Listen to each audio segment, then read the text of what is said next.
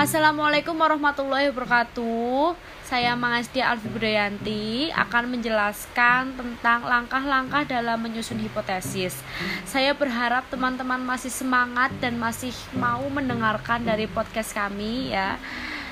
Enjoy teman-teman. Dengarkan penjelasan dari kami. Semoga jelas. Maaf di sini Tanjung agak hujan jadi ya Semoga masih jelas dengan suara saya yang serak-serak basah ini ya teman-teman. Yes, langsung saja langkah dalam menyusun hipotesis.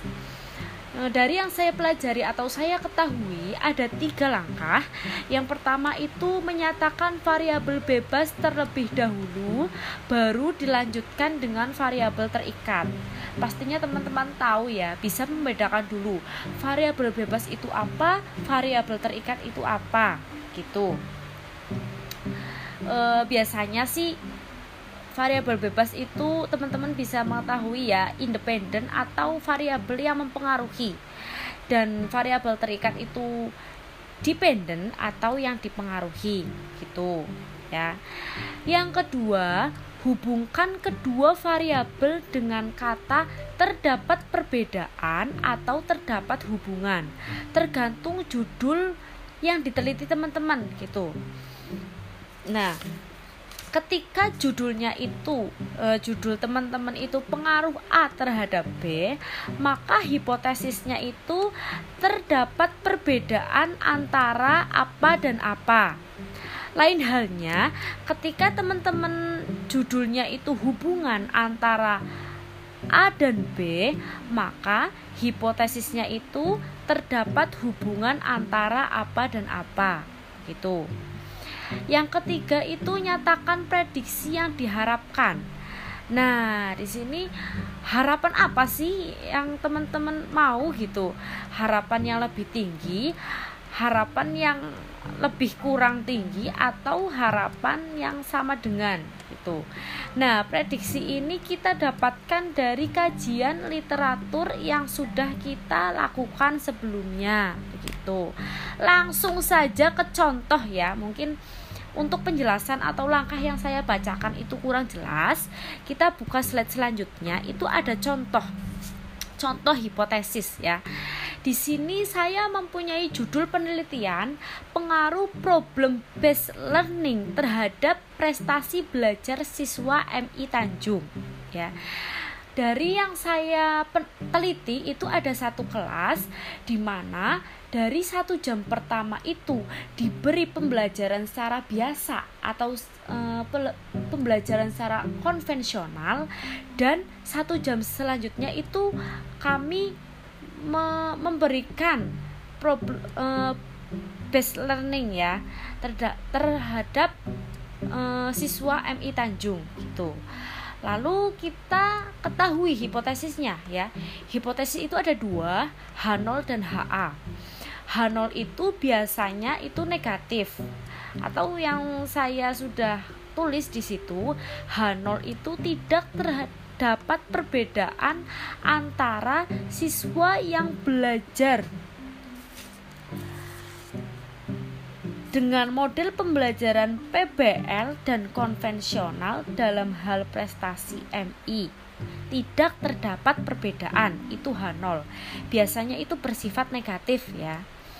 Dan HA-nya itu terdapat perbedaan antara siswa yang belajar dengan model PBL dan konvensional dalam hal prestasi belajar MI Tanjung itu belajar siswa MI Tanjung. Itu kira-kira contoh dari hipotesis dan penjelasan saya dari langkah-langkah menyusun hipotesis. Semoga teman-teman bisa meresapi dan bisa jelas gitu ya penjelasan dari saya. Terima kasih. E, nanti ada podcast selanjutnya dari saya.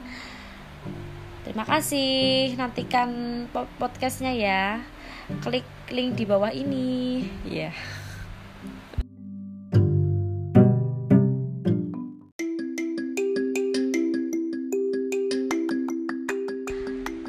Alhamdulillah, terima kasih teman-teman. Halo, terima kasih sudah memencet link di bawah ini. Eh, link ini ya. Kembali lagi dengan saya Mangesti di mana saya akan menjelaskan bagaimana sih hipotesis diuji dalam penelitian gitu ya. Setelah tadi teman-teman sudah bisa menyatakan atau melakukan langkah-langkah hipotesis, selanjutnya harus menguji hipotesis.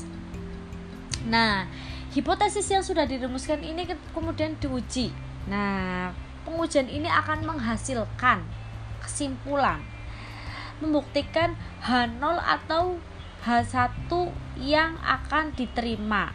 Ya, H1 itu HA. Jika HA diterima, maka H0 itu ditolak. Artinya, dalam penelitian penelitian tadi itu terdapat perbedaan antara siswa yang belajar dengan model pembelajaran PBL dan konvensional dalam hal prestasi belajar siswa MI Tanjung ya.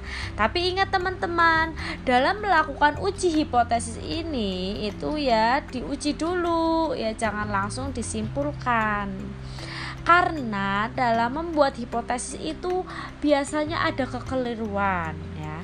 Kekeliruan itu ada dua jenis ya di, mana itu eh, kesalahannya itu menolak hipotesis yang seharusnya diterima gitu. Itu kesalahan itu disebut kesalahan alfa dan kesalahan yang kedua itu menerima hipotesis yang seharusnya ditolak. Nah, itu ya kesalahan lagi. Kalau ini kesalahannya disebut kesalahan beta.